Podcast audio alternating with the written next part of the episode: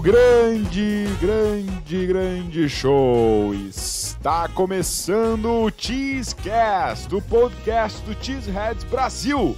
Edição número 49, a informação mais atualizada dos Packers da NFL e opinião de qualidade, tudo isso em um só lugar. Esteja conosco e para estar sempre por dentro de tudo, nos siga Facebook, Instagram e Twitter, arroba cheeseheadsbr. Agora também temos um novo site, cheeseheads.com.br. Os podcasts são feitos ao vivo toda terça-feira em nosso canal do YouTube. Então programem-se, se inscrevam, deixem o seu like e estejam todos convidados para participar sempre. Iremos repercutir as últimas notícias do Packers e debater sobre as pautas mais importantes e atuais da franquia. Lembre-se que após o podcast, exclusivamente para quem está nos acompanhando ao vivo, nós responderemos aos comentários e dúvidas de vocês. Então fiquem com a gente para cenas pós-créditos. Aproveita, te inscreve, deixa o likezinho aqui na, na nossa live, já dá o teu comentário, já fala pra gente o que, que tu tá achando dessa off-season e a gente vai interagir com vocês no final do podcast para que estamos escutando aí no Spotify, no Google Podcasts, no iTunes, enfim. Fica o convite para toda terça-feira, às 21 horas, aqui o nosso horário padrão, nossa programação normal. Estaremos aqui conversando sobre Packers e falando sobre algum assunto legal da NFL, focado, é claro, no Green Bay Packers, mas a gente sempre tenta abordar aqui alguns assuntos interessantes também ao redor da liga. Enfim, vamos então chamar a nossa equipa de hoje. É claro, sempre com ele aqui, meu, meu companheiro, ele que é o Capitão Gancho e eu sou o Papagaio, né? Porque eu fico aqui honrando essa nossa amizade sincera, verdadeira e amorosa do fundo do meu coração. O conselheiro amoroso dos Cheeseheads, aquele que conquista os corações, Vinícius Bittencourt. Fala, cabezudo, fala, Bes. Prazer aí estar com vocês novamente na mesa aí, na bancada. Legal falar mais uma vez aí do projetar os nossos nossas unidades, né, do Green Packers para a temporada de 2020. Então vamos lá, vamos lá. Tem um assunto que o Cabezudo já comentou antes, vai render bastante, pode dar é, muito, é, render um conteúdo muito bom, um assunto muito bom. Então vamos lá, sem mais delongas aí, pro debate. Exato, eu estou empolgado hoje porque eu já te falei, né, Vino? Uma guria me seguiu aqui no Instagram que é, olha, vamos lá, vamos tocar filme. O, eu quero chamar aqui também, ele é claro, meu grande amigo, companheiro, talentosíssimo, uma das pessoas. Depois dá teu arroba aí, por favor, tá? Porque as pessoas precisam te seguir lá no Twitter. O cara posta muito conteúdo legal sobre o Packers, faz previsões, acerta tudo. Ele, meu grande amigo, Guilherme Bess, o pai do Cheeseheads Brasil. Salve, salve galera, boa noite, cara, achei sensacional. E tu é o Capitão Ganho, eu sou o papagaio, tava parando de rir. ah, muito bom, cara, muito bom. Bom, prazer estar sempre com vocês. Cara, meu arroba, se eu não me engano, do Twitter é arroba Guibes, eu acho que é esse mesmo. Já me perguntou outra vez, eu, eu acabo esquecendo, mas acho que é esse é aí, esse arroba mesmo, Guibes. arroba Guibes, tá? Eu Então, sou teu quem assessor me aqui, tô, tô te ajudando. Maravilha, quem quiser me seguir lá, pá, vai ser uma honra estar trocando ideia com todo mundo. Acho muito legal lá no Twitter, gosto muito de conversar com a galera. Meu assunto lá, basicamente, 90% é Packers, aí um pouquinho de outras frivolidades, né? mas no geral é isso aí. Uh, Segue, cara, vamos falar hoje. O assunto é sobre recebedores, né? Wide receivers, Tyrene, um assunto interessante, um assunto que dominou boa parte do pre-draft, de tem continuado a off-season, gerou muitas críticas, gerou muita ansiedade, que depois vieram as críticas, né? Com toda a justiça. Esse aí, cara, é um prazer estar de novo contigo, com o Vini e com nossos ouvintes. E vamos lá, cara, vamos, vamos, vamos falar sobre Green Bay Packers, que sempre é uma delícia. Sempre é uma delícia. Vamos então começar o nosso Cheesecast, que vai ser realmente assim, ó, debate intenso, grupo de recebedores. A gente negligenciou essa posição. O que está acontecendo? As nossas opiniões aqui agora no Cheesecast, que está só começando. Então fiquem com a gente. Partiu!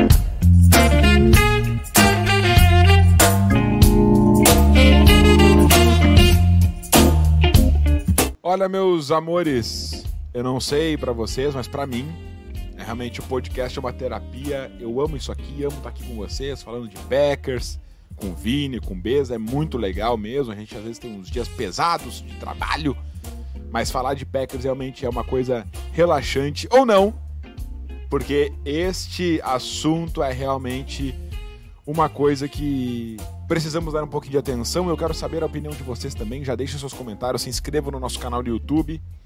E para vocês das plataformas, venham nos escutar ao vivo nas terças-feiras, 21 horas, no YouTube. Então, queijas e queijo, um dos maiores pontos de interrogação de 2020, com certeza, são as posições de recebedores do Packers.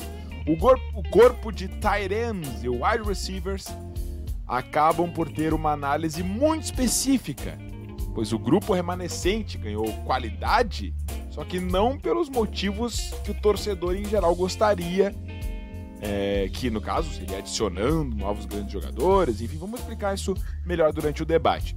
Então, por que numa classe tão profunda não se quis adicionar qualidade ao grupo de recebedores? Qual o motivo para mantermos a base do mesmo grupo de 2019. Os principais pontos de atenção para esse setor e o que esperar deles para 2020. Tudo isso agora no Cheesecast. Então, meus queridos, eu só quero relembrar aqui quem que nós temos até agora, tá? No nosso grupo é, de, de, de, recebedores, tá? Vamos ver aqui os veteranos remanescentes. A gente tem lá o Devante Adams, o Lazar, o Valdez Scantling, Equanimous St. Brown, Jake Kummerow, Malik Taylor. E na posição de Tyrion, Mercedes Lewis, Robert Tunyon, Jay Sternberger, Evan Baelish e James Looney, Tunis, né, que passou para DL, era DL, foi pra, passou para Tyrion, aquela coisa muito louca. Enfim, Tyrion, tá? Contratações. Devin Funches na free agent e Red Bagleton, Bagleton da CFL, tá aqui o salvador da pátria. Tá? As principais saídas, a gente teve aí o Geronimo Allison e o Jimmy Graham, que foram embora. Uh, no draft, a gente trouxe esse reforço incrível, Josiah DeGora, de Cincinnati. Né? Chegou aí do draft na terceira rodada para dar uma luz, para realmente chegar impactando. E na, na, na, na, free agency dos jogadores não draftados, né? os undrafted free agency, Uh, o Darius Stewart Jr. de Michigan State, wide receiver, o Tyren Jordan Jones de Pryorville A&M chegaram aí. Muito bem, muito bem, senhores. O fato, Vini, do time não precisar mais passar a bola pro Jerônimo Allison pro Jimmy Graham, a gente pode considerar isso um reforço por si só? O que, é que tu acha? Cara, eu acho assim, eu acho que é, como tá um dado ali, né, que eles foram os jogadores que mais jogaram snaps no slot, né, nos, nos últimos dois anos. Uhum. É, então eu acho que eu creio que a gente vai ter é, vai ser melhor é, melhor servido esse ano ali. Eu creio que o Jace Stenberger vai é, ter uma temporada muito melhor. Na temporada passada ele teve apenas um target, mas a gente vai discutir melhor sobre ele ali é, depois. No slot, quem sabe ali o St. Brown seja uma surpresa boa, mas eu acho que sim. Dá, é, o Jerome Morrison não dava mais simplesmente, realmente, temporadas, as últimas temporadas deles, é, dele muito péssimas. Eu acho que a gente não tinha que passar a bola para ele, é um reforço sim. Eu acho que o Sam Brown, mesmo sendo uma incógnita de certa forma, já passa uma confiança maior. E o próprio Jimmy Graham, né? Foi uma grande decepção, uma passagem inteira pelos Packers. Esperava muito mais do Jimmy Graham, sempre com gosto de quero mais, que podia produzir mais. Não foi nada demais no Green Bay Packers. Eu acho que o Jace é um cara que tem muito a provar ainda então, ali nesse, no slot, né? Para mim, o Green Bay vai estar melhor servido essa temporada. Eu vejo um pouco mais de confiança nesse setor. Eu acho que um reforço, sim. Por mais que o Jay Stenberger seja um cara que ainda precisa se provar, o próprio St. Brown, mas eu acho que pior do que estava não fica, sabe? Eu acho é. que nós é, tem tudo para evoluir ali. É, eu penso da seguinte forma também. Eu, eu acho que pior que estava não tinha como ficar. E a gente pensa aqui, Bess, que a posição do slot receiver foi uma posição assim que a gente uh, lembrou a temporada inteira, né? Cara, falta um slot, falta alguém para jogar no slot. E a gente tem aqui o Jimmy Graham jogando 539 snaps, tá? É, é, no slot nos últimos dois anos. Jerônimo Allison 340, né? É, sendo que o Jerome Allison foi o jogador que mais recebeu targets no slot no ano passado, né? Que é um wide receiver fraquíssimo. Uh, o próprio Jimmy Graham, que chegou aqui para tentar ser a solução como Tyreno, um contrato grande, muita expectativa, 93 recepções, 1.083 jardas e 5 touchdowns em dois anos. Então acho que dá para ser considerado um reforço por si só, só pelo fato de não precisar passar a bola pros caras. Não sei o que, que tu acha. Ou é exagero? Não, não, eu tô com vocês. Até acho que eu já tinha falado algo parecido em algum outro podcast ou, ou no Twitter em relação a isso. Acho que sim, acho que a saída do Jerônimo é um reforço pro Packers. E, assim, né, já que a gente está agora nesse momento comentando em cima de slot, o que, que o que para mim, o que no geral assim é uma coisa muito importante para um jogador que vai atuar ali naquela, naquele lugar, indiferente até de se ele é um baixinho ágil, se ele é um cara alto, que indiferente, que era uma coisa que o Jerônimo não tinha. E aí é, essa era ainda a maior dificuldade, além dos drops dele, que ele teve drops horríveis, mas ele nunca foi um cara de iac, né? Um cara de jardas depois da recepção. É. Ele não era característica é. dele. E o cara para jogar no slot, assim, o cara para ter aquele sucesso, ele tem que ter isso. Isso faz a diferença. O próprio Randall Cobb, um dos melhores anos dele, que foi o último grande jogador de slot no Packers e já não era mais nos últimos anos dele em Green Bay, mas naqueles grandes anos que ele teve ali, que até rendeu um contrato que não acabou não se pagando, ele justamente fazia essa diferença, que era pegar a bola e, e, e conseguir muitas jardas depois da recepção. Isso fazia uma diferença absurda para quem joga ali faz essa diferença. Eu não sei se o David, David Devin Fontes vai ser esse cara. Eu acredito que o Sternberger no college conseguia muito, ele é um cara que consegue isso. É eu acho que ali, por isso talvez a aposta do Packers uh, nele uh, nessa temporada em, em, botar ele mais nessa situação. Acho que é, um, é um, acho que é uma chance de dar certo bem boa. Uh, me anima isso isso acontecendo e vamos ver o que vai, vai se vai realmente materializar. Mas, como vocês falaram, eu acho que ainda faltou, faltou explorar um pouco melhor o draft. Eu quase que tinha, tinham vários jogadores que poderiam ser pegos para dar uma segurança maior naquela função, para potencializar a, a, a, qualidade absurda que tem o Aaron Rodgers. A gente sabe acho que o Packers, depois a gente vai falar mais, não vou ficar estendendo para não demorar, mas uh, o Packers uh, por vários anos, quando o Packers mostrou que tinha um grupo de recebedores, de recebedores fortes, uh, mostrou todo o poder do Aaron Rodgers. E aí, quando isso não acontece, uh, nos anos que não acontece, quem que depende? Depende justamente do Aaron Rodgers transformar esses jogadores. E esse talvez, eu gosto do Alan Lazard, mas o meu medo é daqui a pouco que ele se mostre como outros aí mostraram em outro, tipo na, em outra temporada, um, um, James Jones quando voltou de aposentadoria na mão do Rodgers aconteceu, mas depois já logo aposentou. O Jordy Nelson ainda com o Rodgers alguns anos no final teve, mas saiu, não aconteceu mais nada, se aposentou. O Jared Boykin, para os mais novatos que não conhecem, ele teve um ano sensacional em ah, 2012, 2013. Também um cara de IA que foi sensacional, acabou, não jogou mais nada. Greg Jennings, um gênio, jogou bem com o Brett Favre, jogou bem com o Rodgers, foi pro Vikings jogar com o Christian Ponder, não deu mais em nada. Exato. Então, não sabe, é, é, ainda fica um ser muito grande aí do que vai acontecer. Mas, respondendo novamente a pergunta, isso aí eu concordo, acho que era a hora do Jerônimo Alisson, não dava mais não estava nem na posição certa, mas também os drops, a, a parte mental dele estava tava totalmente tudo, tudo, tudo fora. Tudo. Então, com certeza, concordo plenamente que o que vai acontecer esse ano, os outros jogadores que vão jogar ali já, já acaba sendo uma melhora, já, já dá uma, uma, pelo menos a gente acredita mais que, que pode dar certo para esse ano. É, não, a gente pensa que o e com certeza, é, com certeza, é, só o fato de do Aaron Rodgers ser obrigado a não passar a bola para eles porque eles não estão mais em campo já é um reforço, entendeu? Eu não, não posso acreditar que alguém consiga ser pior que o Jerome Allison. Acho que é, é, é possível, mas eu não vou acreditar que é possível. É, e assim, ele falou, é um grande C e o Brian Gutekunst, ele, ele só para complementar, segundos que vocês disseram, uh, na minha visão, ele, ele aposta nessa continuidade justamente para tentar for, meio que forçar o Aaron Rodgers a criar esse entrosamento com esses jogadores para não ter problemas com um jogador novato. Não tô dizendo que justifica, tá? Tô, tô tentando enxergar o que, que o Brian Gutekunst está pensando.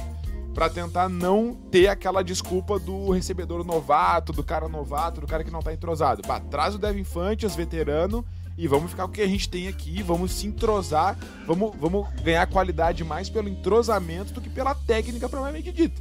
Porque o El Lazar não, e outra, é um e outra... técnico. É, não, e outra longe coisa, de ser. E outra coisa, e, outra coisa também é no sentido fora do jogo de. de uh, na, no, no, jogo de passe, mas também na corrida. Uh, a gente sabe que, que o estilo de, de esquema do Matt LaFleur exige muito de bloqueios também, né? Sim. Vai contar muito com o jogo corrido. E a gente sabe que nem o Jerônimo Alisson, nem o Jimmy Graham eram bons bloqueadores, né? Longe disso. Não, então, se tu quer, às vezes, enganar uma defesa, fazer uma chamada e usar também o próprio cara que vai estar ali no slot para simplesmente só fazer um bloqueio, para alguma jogada, um screen, alguma corrida mais tradicional, Uh, também o Sternberger, que já se mostrou um bom bloqueador para primeiro ano, ele tem uma evolução é. muito grande. E, e, o mesmo a gente fala para os outros jogadores. Pô, já veio o Josh DeGuara, que também vai fazer isso aí, também é um cara que tem esse. Então, o Packers talvez está buscando mais versatilidade naquela função, naquela posição, Sim, né? Que coisas que o, o Alisson não tinha, o Alisson não tinha, e o Jim Graham também sempre nunca foi um, um jogador que, que, que dá para se dizer que tinha algum bloqueio desse tipo. Ele era péssimo nisso aí. É. Vamos tocar adiante então. É, sobre o Devin Fanches, tá? O que, que a gente pode uh, acreditar, uh, projetar em relação como é que vocês veem a participação do Devin Fanches no, no ataque do Packers? Pode, pode começar aí, Bess. A gente tava discutindo, de gente, eu digo torcida, no Twitter a possibilidade do Devin Fanches jogar de Tyrena. Eu acho que isso não existe, mas quero, quero ver a tua visão aí. Do, a chegada do Devin Fanches, o que, que significa isso? Cara, eu gostava muito do Devin Fantes uh, no processo do draft, no ano que ele foi draftado. Eu gostava muito mesmo, era um dos caras preferidos. Eu até achava que ele poderia, pela, pela fa falta de velocidade para receiver, assim, né, uh, na, na vertical, era um cara, se eu não me engano, o fore dele era 4.7 e tal, um cara mais pesadão. Eu achava que ele podia ter uma transição. Mas no Panthers acabaram aproveitando mais ele mesmo de wide receiver, no Colts também, então acho que o Packers não vai, não é o cara. Talvez é aquela coisa, né? No slot ele acaba como justamente alguns Tyrands acabam é, que são Tyrands, mas ali no slot, ali numa posição ali em que tu vai para receber um passe. Ali o Fantes vai acabar jogando, como o Sternberger vai acabar jogando. É o tipo dele. Mas é um cara assim que acho que vai ajudar bastante o Packers em questões de, de end zone, jogadas na end zone, jogadas tipo de, de short distance, quando precisar alguma, algumas jardas. O maior problema dele, né, cara, são os drops, que já são bem conhecidos, assim, ele tem às vezes uns apagões mentais, que tem uns drops bem feios.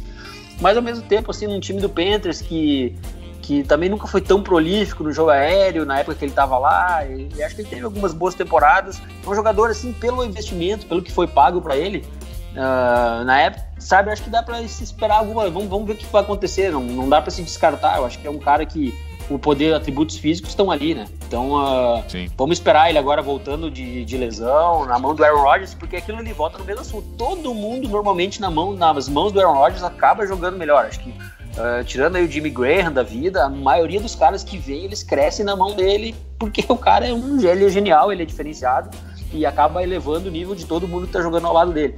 Então, vamos, vamos aguardar aí. Vamos aguardar. Acho que o, acho que o Fantes pode, do, da, nas características dele, ele pode acabar ajudando o Packers. Eu, na época que, que, que ele foi contratado, eu tava de saco cheio, não entendi muito, mas agora, assim, com tudo que, acabou, tudo que passou, o Packers não pegando uhum. wide receivers, eu acho que o Packers e tendo muito mais autoridade que a gente, né, cara? Porque nós somos torcedores aqui, os caras estão ali vendo vídeo, tão, quando eles fazem alguma coisa, eles têm, sabem, devem ter mais noção da gente.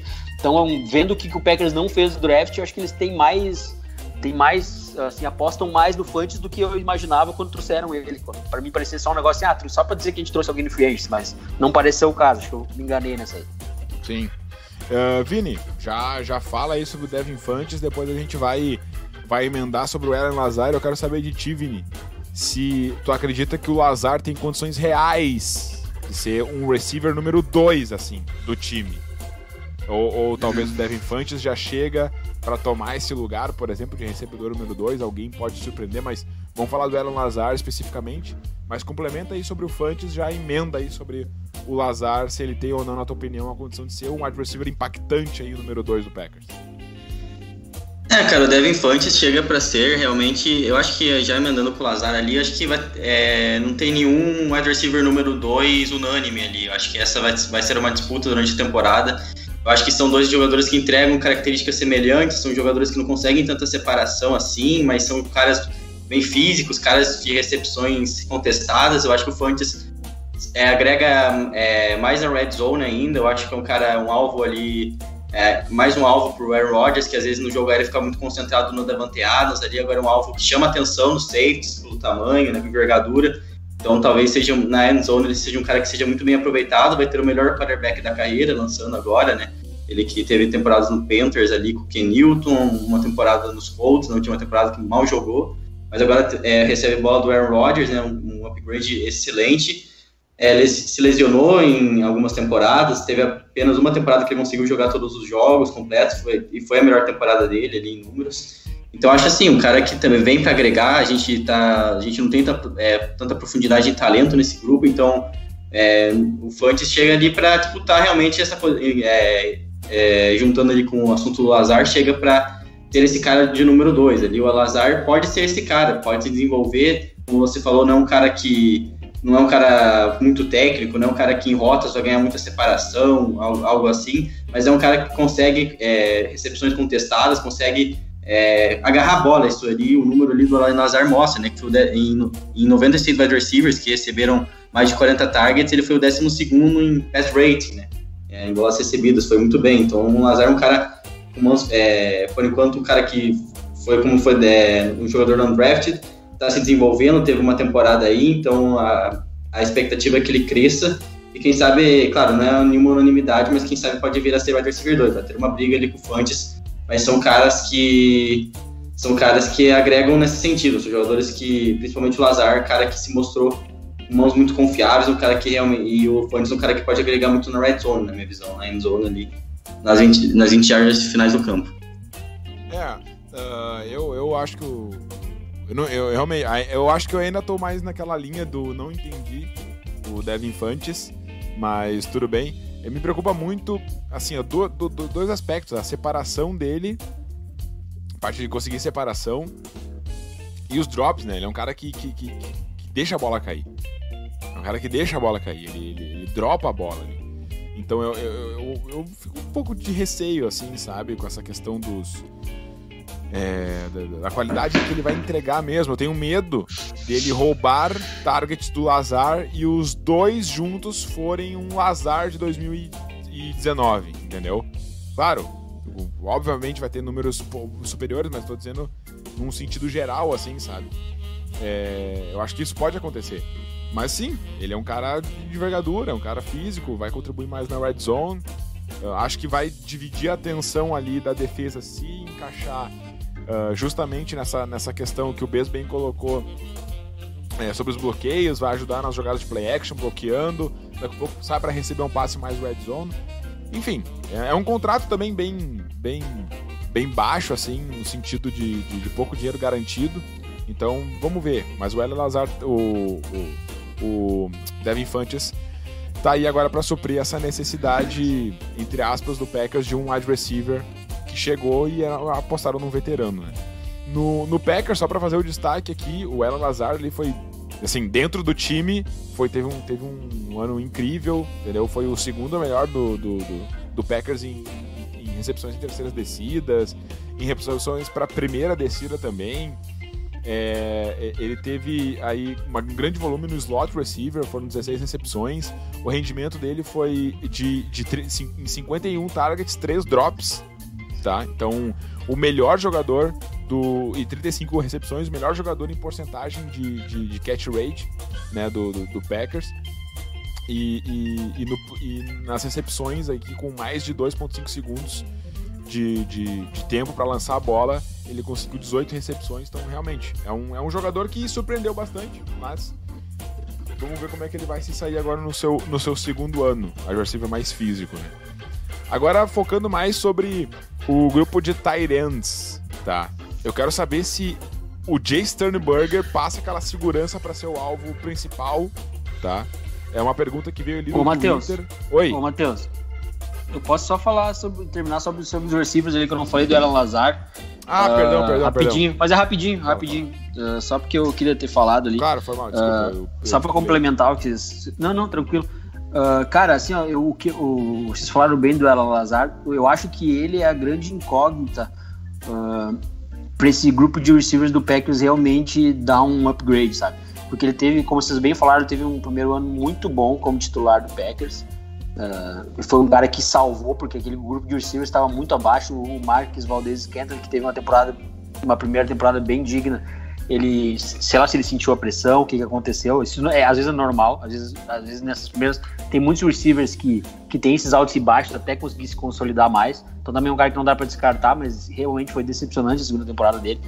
Então o Alan Lazar, se for aquele cara que conseguir dar o pulo que o Jerônimo Alisson não conseguiu, que o próprio Boykin, que eu comentei, não conseguiu, que o Valdez Scantling não conseguiu na segunda temporada, se ele conseguir dar esse pulo e se realmente se consolidar como wide receiver 2, aí o Packers está num nível muito melhor do que eu mesmo assim espero para essa temporada, sabe? Daí, daí realmente a gente vai estar tá muito melhor servido. A gente vai estar tá bem mais sólido na posição, porque a gente vai ter um Devante Adams sendo um cara que aí é top 5 hoje, atualmente na NFL como wide receiver, Aí tu tem o Alan Lazar como um sólido wide receiver 2, um cara que realmente tem qualidade para jogar por fora, às vezes pode alinhar no slot.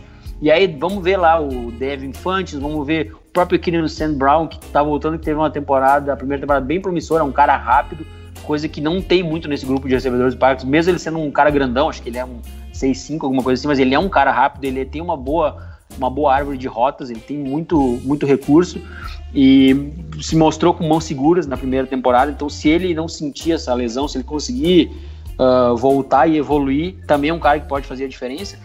E daqui a pouco vai talvez tirar um pouco da pressão do Malcolm Marques Valdez Scantling para ser aquele gadget player, para ser aquele cara que vai correr rota, em, vai correr em linha reta e dar uma opção num, num play action, numa jogada que a gente sabe que o Rodgers gosta de usar aquele braço forte que ele tem, de, de buscar a jogada longa. Daqui a pouco é um cara que vai ter menos atenção da defesa e em alguns momentos sair livre, aí talvez esse grupo de receivers que a gente tem com toda razão tem desconfiança pode se tornar até uma força do time aí, porque a gente sabe também que o Packers vai ficar mais no run heavy, vai correr mais com a bola. E aí, se a gente achar nesse meio tempo pelo menos duas armas uh, sólidas junto com o Devante Adams, esse grupo com certeza vai, vai ter um upgrade em relação a 2019. E é isso que a gente tem que, tem que torcer e muito para que aconteça. E eu, eu me crucifiquem, mas eu acho que, que o. Por incrível que pareça, acho que o Marques Valdez Kenton pode ser um jogador que surpreenda aí, principalmente nessa questão do, do, deep, do deep threat, né? Aquele cara de rota profunda, esticar, que nem o Bez bem destacou. É, é cara que querendo ou não, você precisa ter um cara que estica o campo, né? É, o Scantling é um cara... Apesar dele ser um dropador desgraçado. É, é um cara que. Mas. E é, nessa. Eu acho que, é que nessa função assim. Até... Eu acho que o maior problema do Marques Valdez Scantling nem é tanto drop, Matheus. Eu acho que é mais assim, ó. Ele acho que Noção foi de campo. tanto dele. Depois noção de campo, ball, ele não é um ball rocker. Tipo, às vezes ele se perde correndo uhum. até uma rota, tipo, em linha reta, ele ele se, ele, se, ele se perde procurando a bola no ar, ele dá umas uhum, perdidas assim, uhum. mas também aquela.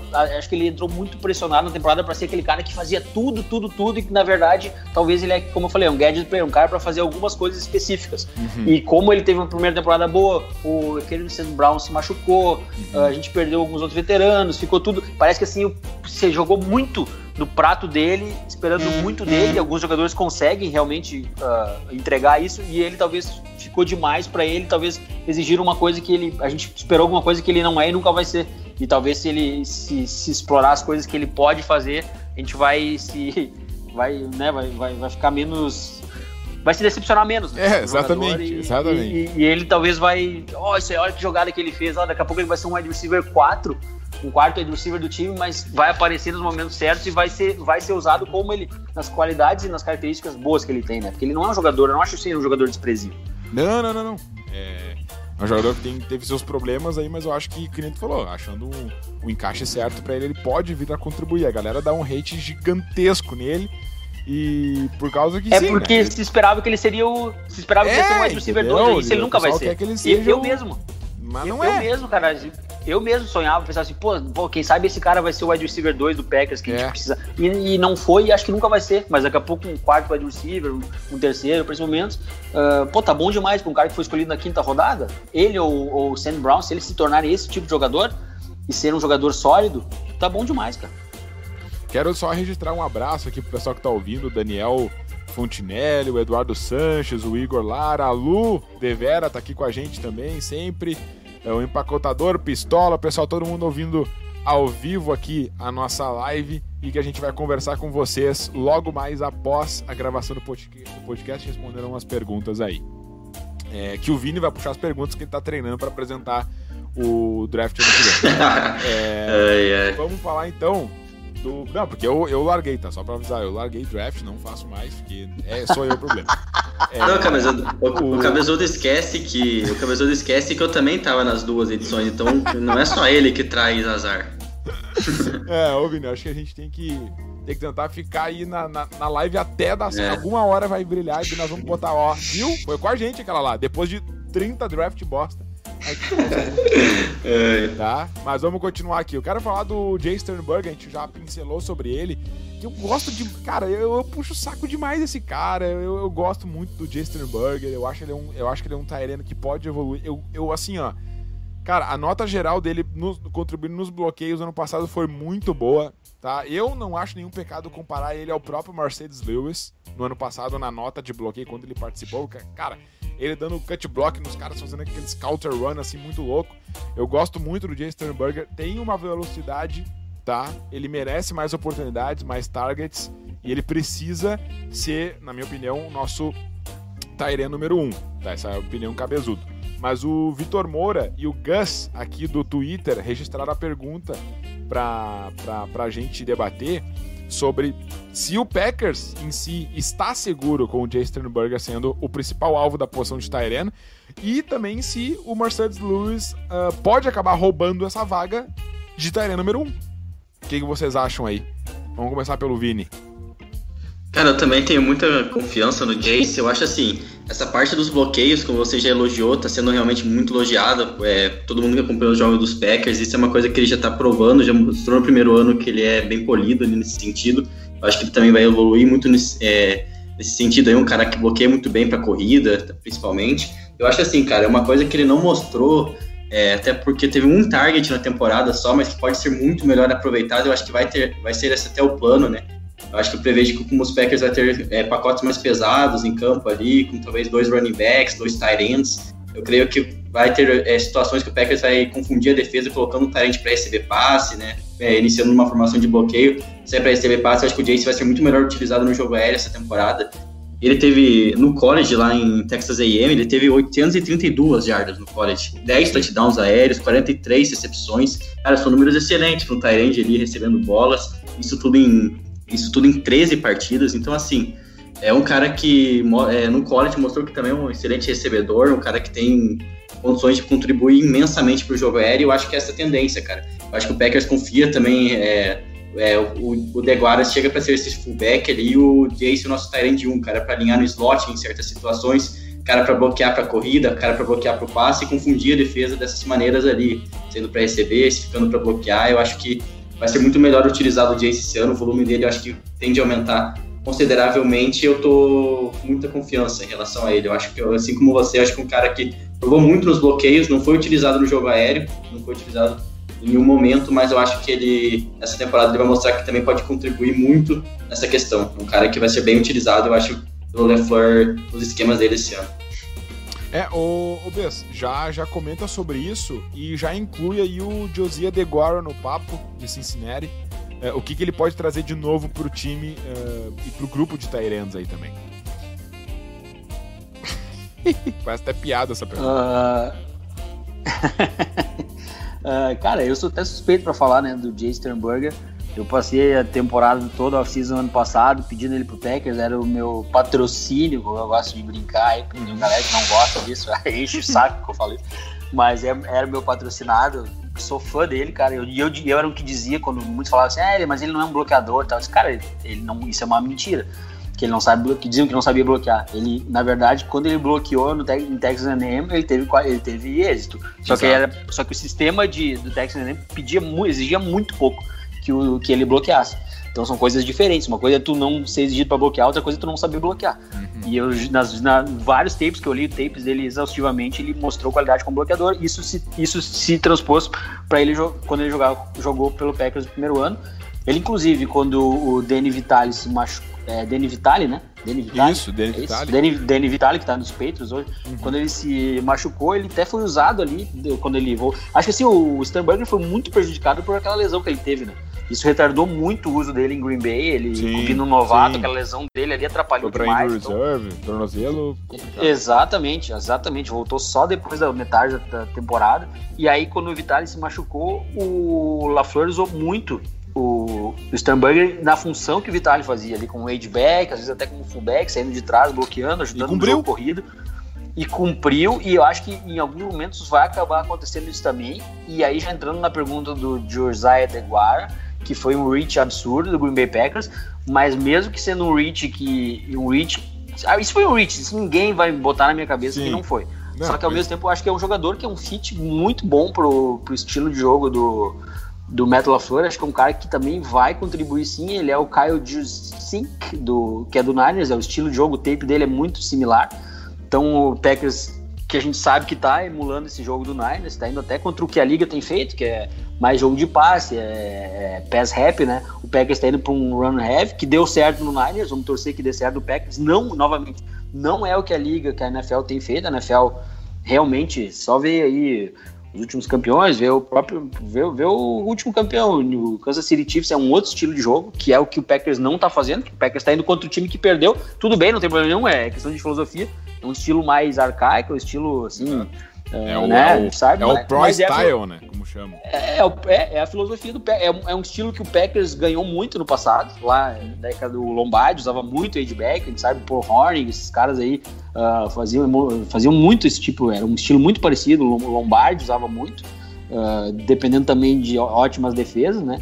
Que é o que o Niners também depende, de ótimas defesas, tem que funcionar. Mas enfim, eu acho que, cara, é, eu torço muito, cara. Acho, acredito muito que o Sternberger vai ser um cara, uma, uma estrela ainda pro Green Bay Packers. Uh, usando, vai, usar, vai ser usado mais no slot, ele é um mismatch ali, um cara grande, um cara que consegue jardas depois da recepção. E essa brincadeira que pode ser feita com ele, com o Deguara, uh, ali sabe? Essa, usando Sim. a mesma, tá, usando os mesmos jogadores em campo, mas mudando assim o estilo que cada um vai fazer, deixando a, o ataque com menos substituições, uh, o tempo sendo maior e daí complicando para as defesas, as defesas vão poder substituir menos, daqui a pouco, sabe? Uh, fazer aquela, uh, deixar, iludir a defesa, né? Tu botar com os mesmos jogadores em campo, mas daqui a pouco numa jogada eles vão estar tá fazendo uma coisa, na outra, nas outras outras. Então, se funcionar e eu entendo o que o Metal Ford está querendo fazer, eu entendo o motivo do, do Brian Gutekunst ter ter dado esses jogadores para ele, cara, pode dar muito certo. Então, é, eu, eu, entendo a filosofia. Posso não concordar com outra coisa, discordo totalmente de ter pego ele na terceira rodada, mas, cara, pode dar samba isso aí sim. São jogadores novos, são jogadores atléticos, são jogadores que são totalmente, são totalmente se encaixam no que o esquema ofensivo do Metal Flor uh, gosta de fazer. Então, cara, vamos torcer para dar certo. Vamos torcer para dar certo. Vamos lá, vamos torcer para dar certo.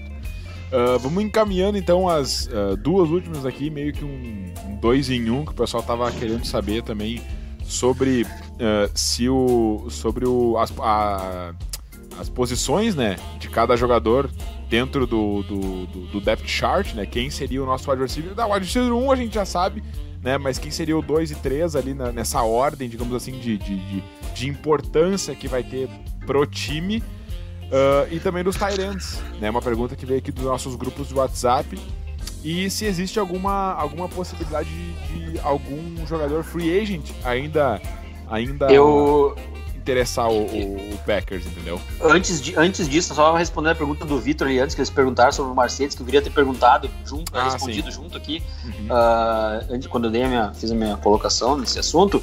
Cara, a gente tem que torcer muito, muito, muito para o Jace Stamberg. e já entra na... Já vou responder o que tu falou também no Death Chat, depois o Vini conclui aí. A gente tem que torcer muito pro Jace Stamberg ser o tarefa número um, sim. Porque se o Mercedes Lewis ser o tarefa número um, cara, significa que alguma coisa deu errada com o Jace. Exato. Isso é óbvio. Porque o, o Mercedes Lewis é um cara que tá. Acho que agora vai ser a última temporada dele. É um cara que contribuiu, que contribuiu muito. É um cara, é um baita de um profissional. É um cara que bloqueia muito bem. Uhum mas não pode mais ser o, a força motor desse ataque nessa posição. Não tem como, ele tem que ser um contribuidor, tem que ser até daqui a pouco uma pole segura, ó, bate na madeira. Se algum desses aí se machucar, ele vai ser mais usado, ele vai. Sabe, de todas as formas ele vai, ele vai ser útil, mas ele jamais pode ser o Tyrene número um do Packers, porque daí é um fracasso. É o um fracasso do draft do Gurekunst, é o um fracasso da, dos treinadores do Packers fazendo os jogadores novatos evoluírem na posição. É tudo, é, é o fracasso total, completo, se isso acontecer. Então, respondendo sobre Death Chart, eu acho que o Jay Sternberg sim é o tarefa número um do Packers. Depois a gente fica ali com, com o Deguara, o, o Lewis e o Tonian não vejo assim muito na frente do outro. Acho que também exercendo funções diferentes ali. Uhum. Mas se fosse botar um dois, eu ainda botaria o Luiz para para começo de temporada, por toda a experiência, por, sabe, acho que botaria ali e o, e o Deguara em terceiro e o Tony como o Tyrene 4. Se eu esquecer algum nome, vocês me corrijam aqui, daqui a pouco eu tô esquecendo algum jogador aí. Uh, o é, Bayless correndo por fora. O Bayless também, mas é um jogador é, mais de. Mas, de mas entre esses então seria. Assim, James Lewis. Acho que pra, pra começo, começo eu espero o Stamberger, Lewis, Deguara e Tony. Ou então até Tony e Deguara, mas o Deguara logo passando. E o Deguara sendo usado em, em, não só como Tyrene, ele vai ser usado como tudo, mas, mas Tyrene, uh, inline Tyrene, uh, o Tyrene aliando mais, mais ali atrás, uh, ajudando no, no, jogo corrido e tal. Uh, pode ser usado até, até em jogadas pelo meio, ele já no tape dele mostra algumas jogadas de end zone também que ele, que ele sai bem correndo do meio e explorando. É um bom corredor de rotas, ele já mostrou isso nos tapes. A maior questão dele é o braço, o bracinho dele é bem curto, é um bracinho de jacaré. Então uh, ele tem que conseguir essa separação. Não vejo ele como um cara ganhando bola 50-50, acontece catch, porque ele vai sofrer muito pelo braço dele. Uh, e os wide receivers, cara, Devante Adams disparado. Uh, acho que começa o Alan Lazar como segundo wide receiver, Devin Fantes como terceiro, e aí a gente vê uma briga aí do Marcus Valdez Scantling, Keenan Sam Brown, o. Uh, me ajuda aí o. Kummerow. O, o KJ Kummerow e alguns outros ali que foram estados. Sim, de... tem o, o Red Bagleton também, que veio da CFL, altíssima produção é, esse... da CFL. Sim, o, o Endel Ferreira é fã desse jogador aí, ele já, já falou várias vezes comigo.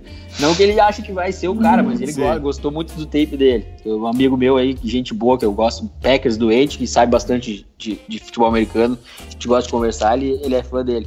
E é, e é isso, cara, acho que tem mais muito que, que inventar nessa, nesse Death Chart aí. E tu, Vini, pra gente fechar aqui o, o podcast.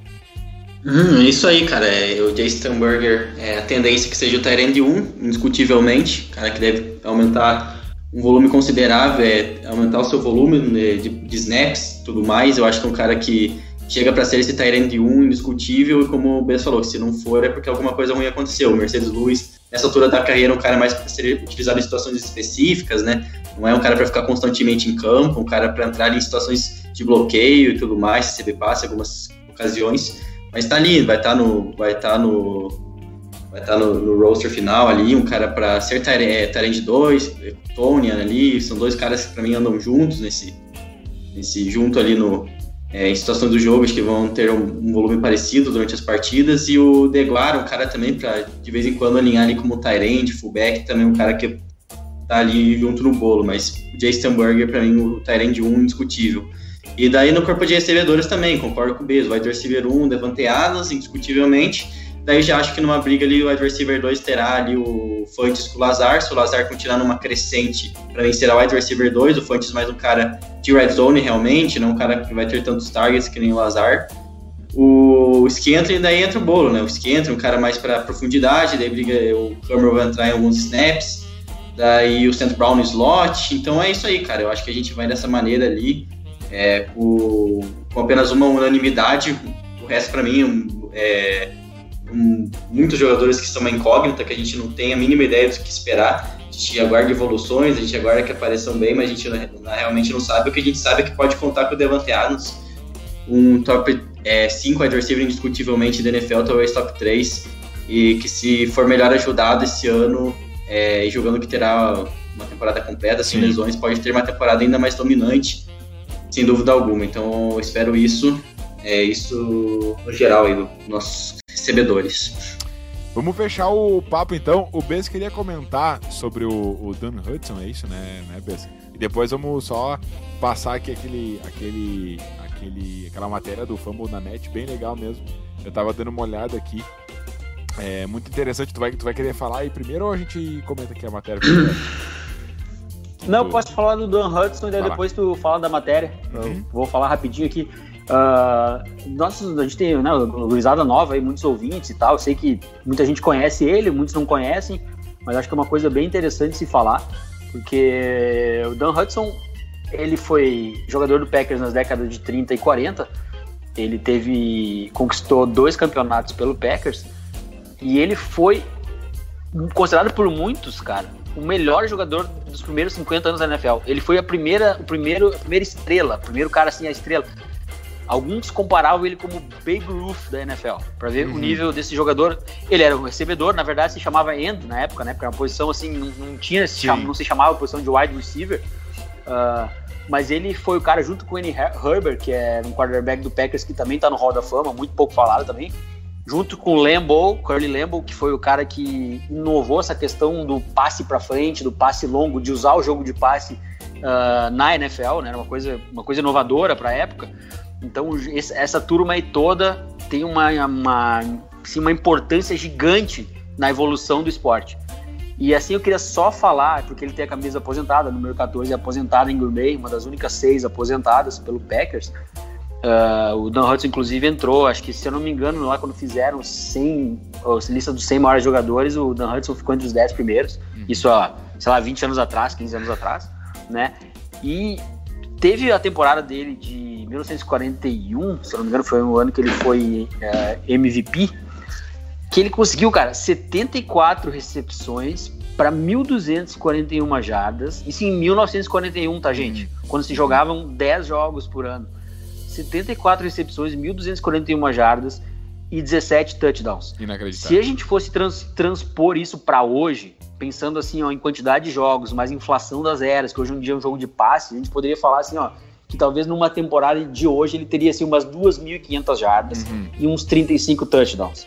Só para entender a, a, dimensão que esse jogador que jogou pro Green Bay. Porque muita gente às vezes desfaz dessa, dessa época histórica, dizendo assim, ah, época da era de pano, época de. Não, não, não, não, não. É, e, e, outra coisa, esse jogador, além disso tudo, na carreira dele, ele tem 30 interceptações. Eu vou explicar por que ele tem 30 interceptações. Exato. Porque um nessa ano que ele foi época, líder da NFL em interceptações, né? Foi, foi um ano ele foi líder da NFL em interceptações. Nessa época, não existia o time de defesa e o time de ataque. Normalmente o cara tinha um 13, 14 jogadores, mas normalmente os 11 jogadores jogavam no ataque jogavam na defesa. O Dan Hudson, inclusive, ele, era, ele chutava também, ele, ele dava, ele, ele, era punter, ele era kicker, ele, eh, tipo assim, uh, se jogava uns 60 minutos um jogador na época. E tu olha os tapes dele, se tu pegar qualquer jogador, eu tava até, até recomendo para todos os torcedores do Packers, é, olhem esse Legacy Documentary. E até eu acho que o XS deveria fazer algumas legendas de, algum, de algumas partes disso, porque acho que vale muito a pena, porque isso é riquíssimo. Isso mostra, assim, ó, não só a história do Packers, mas a evolução da NFL e aí aqueles 13 campeonatos que a gente tem são muito valorizados, mostram que não tem esse negócio de era pré e pós Super Bowl. No fim, o esporte está aí hoje, está nessa época, nós estamos hoje falando de NFL, mas muito por causa daqueles caras lá do passado, porque aqueles caras eles amavam o futebol americano. Eles não estavam ali por fama, por dinheiro, não, eles queriam só jogar. Estavam ali porque eles queriam se divertir. E aí era tudo muito genuíno, era tudo muito verdadeiro. E tu olhava a torcida também. Pô, não vou. A gente pode fazer depois outros programas, também não vou queimar o horário aqui e tal. Mas assim, ó, se, quem puder, se aprofunda nessa história, porque ainda mais que é torcedor de Green Bay, é, é, é sensacional. E, a, e, o Dan Hudson, cara, o tape dele, como ele conseguia as jardas, a, a, mobilidade dele, tem umas jogadas dele na sideline, assim, cara, ele passava o trator e o, e o equilíbrio corporal dele, ele nunca saía, nunca ia out bounds, ele sempre ficava em bounds. O trabalho de pés dele, cara, era, é surreal. Surreal esse jogador pra época em que ele teve. E, eu tenho, e é um jogador que hoje seria um Larry Fitzgerald, seria um Julio Jones, tranquilamente. Seria um, vamos botar que o Jordan Nelson é muito menor que ele na história da NFL do Packers, mas que, que seja, então, para explicar aí pro torcedor que, como eu, é fã do Jordan Nelson, seria um Jordan Nelson que seja. Então, assim, ó, pô, é, é um momentinho de história do Packers que eu acho que vale muito a pena falar aí pro, pros nossos ouvintes, que, pô, me enche de alegria poder falar sobre essas coisas. Ah, cara, é incrível, incrível. Uh, vamos, vamos fechar hoje. Eu vou deixar guardadinha aqui essa matéria pra gente, pra gente discutir no próximo podcast. Mas é, cara, é, é, essas histórias assim a gente vai mais para frente depois que acabar esses esse o, o, as análises de elenco, tudo mais, a gente vai entrar no, no limbo do limbo da off-season. A gente vai, vai fazer algumas, algumas análises históricas, assim, conversar um pouquinho mais sobre a história do time e tudo mais, deixar registrado o podcast assim, pra galera saber, mas é, é, incrível mesmo, é incrível toda essa história que o, que o, que, que o Packers construiu nesses anos e, e fazer esses jogadores. E essa história, não, 13 títulos, não sei o que, lá em 19. Cara, a NFL comemorou os seus 100 anos. Não comemorou os seus 50 e tantos anos de Super Bowl. É 100 anos de NFL, cara. É história. Entendeu? O Packers e a NFL, a história se confunde. Entendeu? Então, não existe. O Packers isso. é mais antigo que a NFL. O Pack... Exatamente. exatamente. A instituição é mais antiga que a própria liga. Então, assim, cara, não tem como desconsiderar. Desconsiderar a história do Green Bay Packers é ou porque tu é novato ou porque tu não tem caráter. Vou dizer. Mas, mas, assim, ó. É, gente, Bess, muito obrigado, cara, por mais um podcast. Sabe que, cara, é uma honra, uma honra demais pra gente estar tá aqui ouvindo, cara, o teu conhecimento, o teu, o teu, teu trato, teu jeito de falar é diferente sobre a NFL, porque tu consegue transmitir umas coisas bem profundas de uma, de uma forma clara pra galera. Cara, muito obrigado aí por mais um programa juntos. Cara, eu que agradeço, cara. Obrigado mesmo. Quando precisar, só chamar. Tô sempre disponível. Um grande abraço aos ouvintes aí, ao Vini. E vamos lá, cara. Go Pack Go, Go Pack Go. Go Pack Go. Valeu, Vini. Tá entregue o produto. Valeu, Cabezudo. Valeu, Beza aí, pela participação novamente. Valeu, galera. E é isso aí.